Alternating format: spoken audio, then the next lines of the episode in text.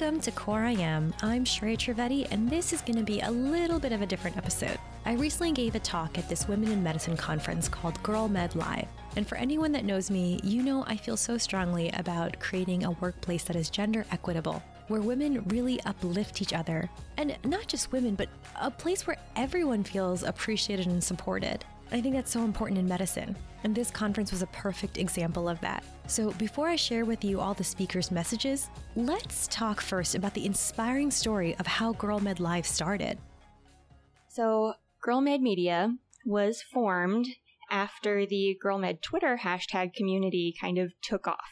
So, a lot of people were rallying around the hashtag, and it became this beautiful community that a lot of people relied on for support. And there were a couple of things that happened that led us to wanting those positive feelings and those connections to translate from being exclusively online to having an in real life component.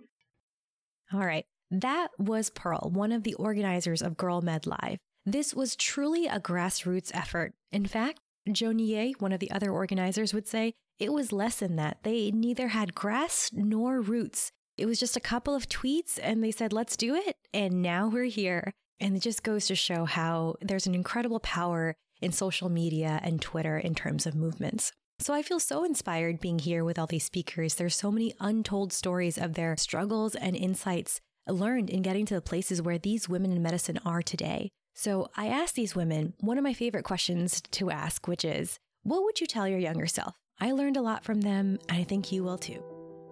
My name is Kali Hussein. I'm a trauma surgeon. I also do acute care surgery and critical care. I would tell myself um, to start caring for myself sooner rather than later. I, um, because I have kids, I've put everybody um, my you know my family my career ahead of my self-care and i didn't realize it until um, i got myself into trouble and so what i would tell my younger self is take better care of myself so i can take better care of my family I am Clinical Pearl. I am one of the co founders of Girl Med Media and one of the organizers of the Girl Med Live conference. If I could go back to younger Pearl one of the things that I wish she knew and that took me longer to learn to get to the point where I am now is to ask more questions. When there were things that I did not know, I would kind of beat myself up for not knowing them or kind of try and make up a solution on my own when I didn't have to work that hard. There were people who had been through the things that I was going through or about to go through that could have helped me if I had figured out who to ask.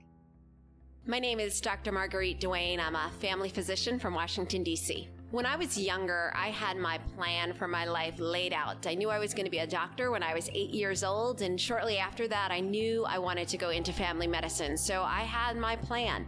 And what I wish I would tell my younger self is plans change, and that is okay. And it's okay if the plans that come to reality take you down the road less traveled, because sometimes that's a much more enjoyable adventure in life.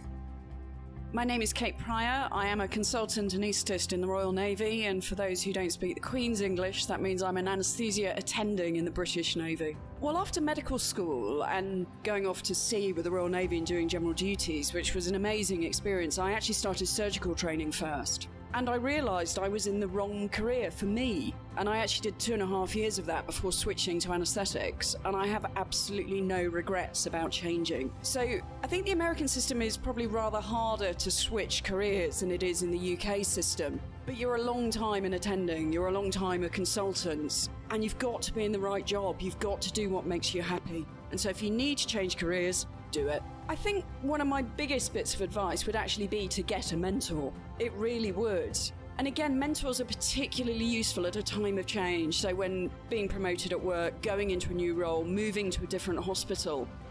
And a mentor is different from a coach. You know, a coach will give specific advice for certain actions and changes, whereas a mentor is somebody who will help you to facilitate your way through a problem.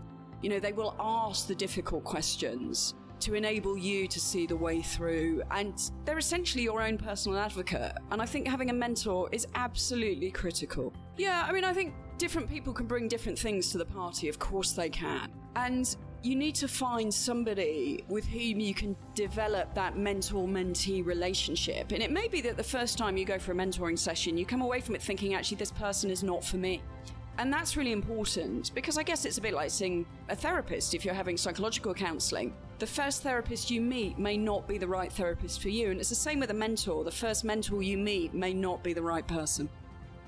Hey, I am Doc Swiner, the Superwomen Complex expert.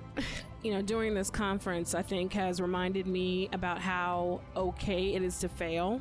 And particularly as a woman in medicine, you know, we're mostly type A personalities and we have all this pressure to perform and succeed. There's a lot of shame and guilt and failing. And I just want, I would remind my young self that it's okay to fail. You can pick yourself back up, you can look for help and study in different ways, etc., but not to carry that shame and that burden of guilt with you for the rest of your life. Hi, I am Dr. Carmen Landrau, and I am a cardiologist and professional speaker in Houston, Texas. And the thing I would tell the younger me, first of all, would be dare. Dare to go ask the questions. Dare to have those questions answered to your satisfaction. Because many times uh, we think it's not in our place to ask, and we miss many opportunities by not asking for what we deserve or what we think someone is going to say no. So just dare to ask. And the other thing I think is extremely important is to be the woman that help other women. When you actually take that first step and give lend a hand or speak for another woman, it opens the door to many other women and many other possibilities and helps actually expand our horizons as not only as the individual, but as a team player, as someone that other women will look forward to be with.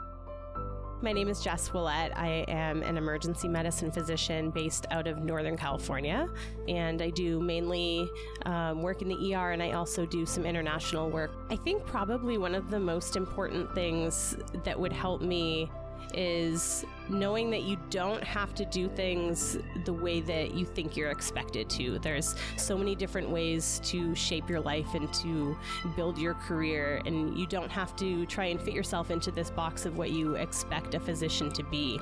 I think we're taught during our training and for so long that you go through this process and then you get this job and it should look a certain way when in reality you can create your life and your career to really be whatever you want it to be and you don't have to do it the way that anybody else does it it can look different and that's okay I'm Dr. Ilene Brenner, and I'm an emergency physician, um, member of ACEP. I'm a writer, both fiction and nonfiction. Uh, the nonfiction is How to Survive a Medical Malpractice Lawsuit. I would say um, one of the biggest things I've noticed over the years is you focus on the things you think that other people are thinking, and you're convinced that there could be no other explanation as to what has occurred because you're relating it about yourself. And what I found out on multiple occasions, and unfortunately even recently, you'd think I'd have learned that lesson, is um, is that it's not always about you.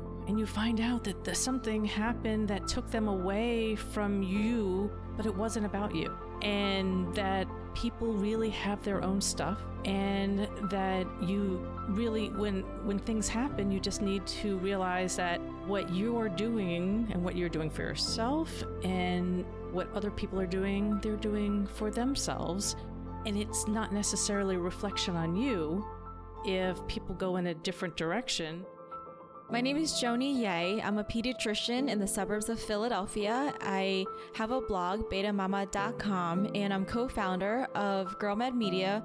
Well, I guess a quick summary of some of the key messages we've heard so far is that we are enough. Society tells us we're not enough that we're not good enough, we're not smart enough. We are we are enough, we are worthy, we are enough. And if we want something, we ask.